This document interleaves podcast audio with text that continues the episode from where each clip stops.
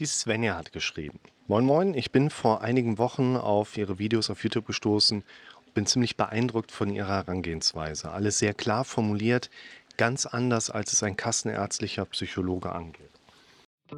Willkommen zum Podcast für mentale Gesundheit, Zufriedenheit und Wohlbefinden.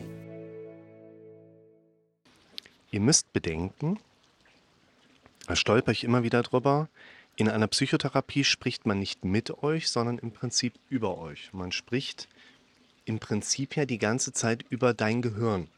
Und die einzige Wissenschaftsdisziplin, die sich ausschließlich mit dem Gehirn beschäftigt, nämlich die Hirnforschung, hat im Prinzip in den letzten 120 Jahren noch keinen wirklichen Zugang zu den aktuell in Deutschland kassenzugelassenen Psychotherapieverfahren bekommen. Deshalb, wenn wir da anders rangehen, eher wie die Hirnforschung ihre Erkenntnisse mit uns teilt, das geht meistens dann relativ schnell in gute Richtung. Probiert das mal aus. Zu meiner Schilderung vor vier Jahren erste Panikattacke während einer Dienstreise bei 160 km/h im vierten Schwangerschaftsmonat auf der Autobahn.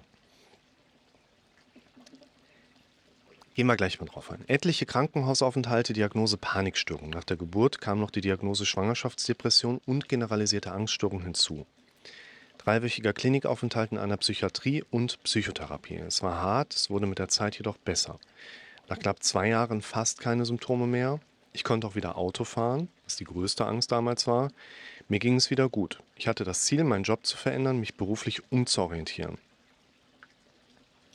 Gerade als ich starten wollte, Corona-Lockdown 1, 2, Kind nicht mehr vormittags in Betreuung, Inzwischen Lockdowns mit einer Darmkrankheit, drei Monate zusätzlich zu Hause. Mein Leben stand still, keine Veränderung. Stillstand oder in meinem Kopf eher Rückschritt. Ich liebe mein Kind mehr als alles andere, nur braucht jeder Mensch irgendwann wieder zusätzlichen Input.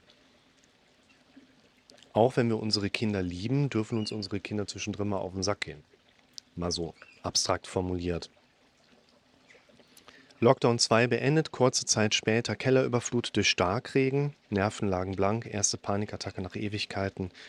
Ab da ging der Kreislauf von vorne los. Mittlerweile ist es wieder ein graues Auto zu fahren, obwohl ich weiß, dass ich es kann. Berufsbedingt bin ich um die 80.000 Kilometer im Jahr unterwegs. Ich möchte einfach wieder diese Freiheit. Ich kenne diese Gefühl, ich kenne diese Gefühle von Schwindel, Herzrasen, Benommenheit, neben sich stehen und so weiter nur zu gut. Und wenn diese im Supermarkt auftreten, wo auch immer, kann ich das handeln. Aber im Auto, da bin ich letztlich mit einer Benommenheit und einem Zittern noch eine Gefahr für andere und auch für mich. Haben Sie eine Idee? Erste Idee, wenn man 160 km/h fährt, ist man aus meiner Sicht sowieso eine Gefahr für sich selbst und andere. Nicht, weil 160 irgendwie zu schnell wäre. Eigentlich muss man jetzt dazu sagen, aus dem symptomatischen Hintergrund, ist alles, was schneller als 30 km/h ist, eigentlich schon zu schnell für uns, für unsere Verarbeitung, für die Dinge, die problemlos funktionieren. Ich arbeite ja immer gerne mit evolutionsbiologischen Hintergründen, evolutionsbiologisch-theoretischen Thesen. Und im Prinzip, wenn wir uns überlegen, einer unserer Vorfahren war mal schneller als 30 km/h unterwegs. Dem sein Genpool hat sich ja damit aus der Linie distanziert, weil jemand, der von unseren Vorfahren schneller als 30 km unterwegs war, der war irgendwo von oben nach unten hin unterwegs. Und das war nicht unser Ziel damals. Und Autofahren finde ich hier eines der, um das ein bisschen diese Plausibilität reinzubringen, der Hintergründe, wo ich sagen würde, das kann unseren Kopf sowieso relativ schnell triggern und überfordern, weil wir einfach nicht dazu gemacht sind, in Autos schneller als 30 km/h uns zu bewegen. Und aus meiner persönlichen Erfahrung, das wäre jetzt meine eigene Meinung, ich bin eher, ich bin so viele Jahre im Rettungsdienst, ich bin digital Auto gefahren, entweder rechtes Gas ganz runter oder linkes Gas ganz runter, also Vollgas oder Vollbremsung. Ja, wenn du da mit so einer stehenden Telefonzelle rumfährst, die einen wahnsinnigen Kipppunkt hat und da gucken muss und in der, boah, was man an Kupplung und Bremsen verheizt hat. Nur ich bin lange genug quasi schnell gefahren. Ich muss das im Moment nicht haben. Ich glaube, ich muss das auch nicht mehr haben. Ich wäre Befürworter von einem Tempolimit auf der Autobahn, auch in Deutschland. Ich finde, die Niederländer machen das sehr clever. Tagsüber 100, abends kannst du dann 130 ab 19 Uhr fahren. Ich finde auch, dass die Regierungsantwort auf die Kriegssituation der Ukraine einen unzureichenden Ansatz an vielen Stellen mitgegeben hat. Man hätte im Februar, im März, im April spätestens sagen müssen, ey Leute, irgendwas passiert da gerade. Wir als Regierung sind ja dafür da, dass es uns allen irgendwie, ne, dass wir da gut durchs Leben durchkommen. Also alle Gas runterdrehen. Da kommen die Leute nicht von selber drauf. Fahrt mal auf der Autobahn nur noch 100. Ja, aber dann hast du, was, willkommen in Deutschland. Du fährst 130 in der 120er-Zone und wirst von hinten bedrängt. Da fährst du nicht 100 auf Mittelspur oder rechte Spur. Und ich persönlich bin jemand, ich gucke da mit meinen 110, meinen 120 gerne durch die Nacht, wo man einfach schwimmen kann.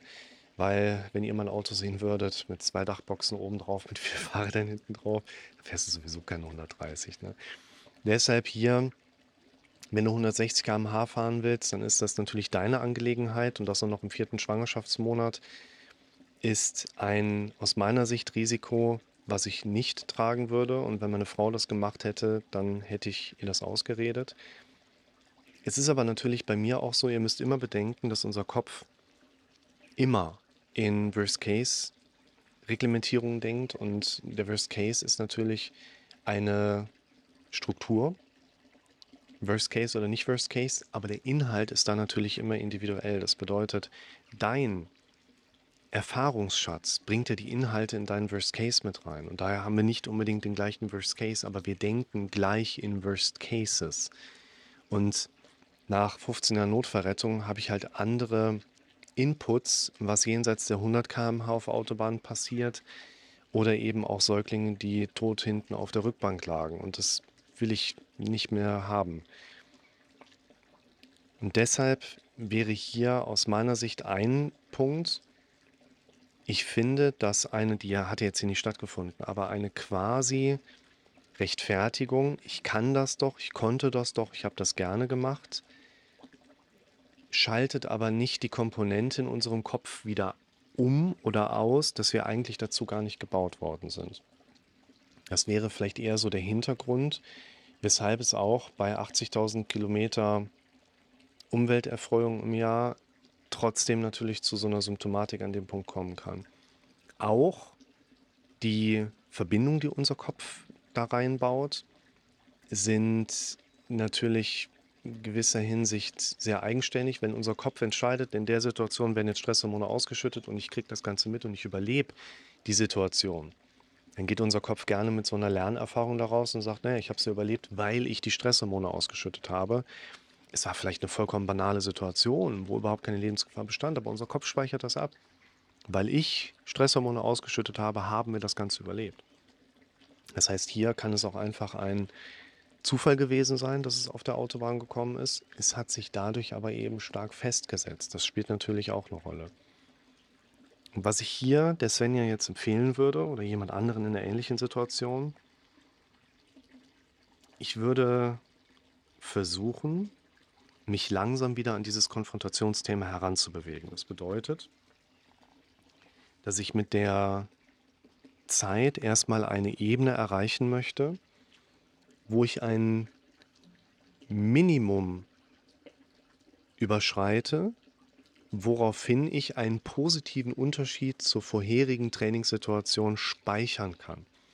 Das heißt, beim Autofahren brauche ich in irgendeiner Form ein Erleben, innerhalb einer jetzt zum Beispiel hier konfliktären Angelegenheit, wo ich aber die Art und Weise des Erlebens in einem positiven Unterschied zu meinem bisherigen Trainingsstand oder eben Erlebensstand für mich wieder speichern kann oder das Gehirn das automatisch speichert. Wenn ich sonst beim Autofahren immer direkt schon Panik bekomme, dann bringt es nichts, wenn ich mich fünfmal dahin prügel, jetzt mit voller Panik Auto zu fahren. Warum sollte da irgendein Knoten platzen? Wenn ich aber quasi überlege, was wäre der nächstmögliche Einstiegspunkt, mich mit dem Thema wieder zu beschäftigen. Und es wäre vielleicht, dass ich als Beifahrer unterwegs bin. Vielleicht ist das aber auch noch zu viel, dann gehe ich noch einen Schritt zurück und überlege, ich setze mich erstmal nur in ein Auto rein. Und wenn das noch zu weit weg ist, dann gehe ich vielleicht in eine VR-Brillentherapie rein und gucke mir das Ganze erstmal nur so an. Wenn das noch zu weit ist, dann setze ich mich vielleicht wirklich nur an den Computer, lade mir einen Flixbus-Simulator runter und stelle mich erstmal zwei Stunden in Stau Wir brauchen ein, eine Niveauüberschreitung, wo ich eine Sache erlebe, die sich in einer Art und Weise für mich darstellt, wie sie mein Gehirn sowieso wieder abspeichert. Dieser neue Speicherpunkt aber einen positiven Unterschied zu meiner bisherigen Situation bringt. Das, was ich im Prinzip gerade auch mit eingebracht habe. Und letztlich, ein, die, die Leute, mir selber würde das eigentlich auch so gehen, wir vermuten ja manchmal so Geheimnisse. Ah, wenn ich das Geheimnis rauskriege, dann schaffe ich alles. Wenn ich das herausfinde, dann habe ich ja gar kein Problem mehr, so nach dem Motto. Das, das gibt es meistens nicht. Aber eine Sache, die relativ nah da dran kommt, ist ganz plump einfach nur das Aufschreiben der Befürchtungen, die man so erlebt. Auch hier würde ich der Svenja empfehlen, geh in meine Videos rein, versuche zu verstehen, dass unser eigenes Denken doch aus mehr besteht, als wir im ersten Moment glauben und sehr viel mehr automatisiert ist, sehr viel negativer ist, sehr viel szenarischer geprägt ist und wir hier vor allen Dingen durch ein ganz rudimentäres Mitschreiben jeder negativer gedanklichen Präsenz, aber auch der positiven Dinge, um die besser quasi zu beschweren, zu verstärken. All das sind Dinge, die sind so simpel, dass sie, die sind eigentlich zu simpel, als dass sie so gut helfen könnten. Aber das wäre hier meine Empfehlung noch mit oben drauf, neben diesem Herantasten an Konfrontationsbereiche oder Inhalte, aus meiner Sicht wirklich dieses Befürchtungen aufschreiben. Da habe ich ja auch viele Videos zu dem Thema gemacht. Da müsst ihr mal in meinem Kanal ein bisschen rumsuchen. Befürchtungen aufschreiben, muss ich alle Befürchtungen aufschreiben? Wie gehe ich in so eine Befürchtungstabelle beispielsweise rein?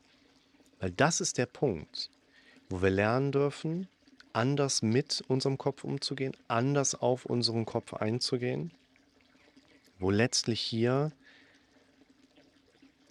ein ganz großer Vorteil noch mit am Start ist, mein Kopf, den habe ich quasi immer mit dabei und kann den darauf trainieren, umzutrainieren. Du darfst anfangen, dann ändern zu leben, so nach dem Motto. Und das würde ich der Svenja hier abschließend auch noch mitgeben. Und euch auch. Schreibt so viel euch. Schreibt euch so viel auf, wie nur geht. Alles, was ihr aufschreibt, wird von eurem Gehirn auch als wichtig erachtet. Und das würde ich der Svenja hier vor allen Dingen auch mitgeben. Schreibt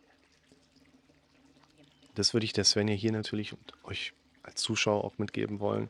Dieses Aufschreiben ist so funktionell, ist so durchschlagend in vielen Fällen.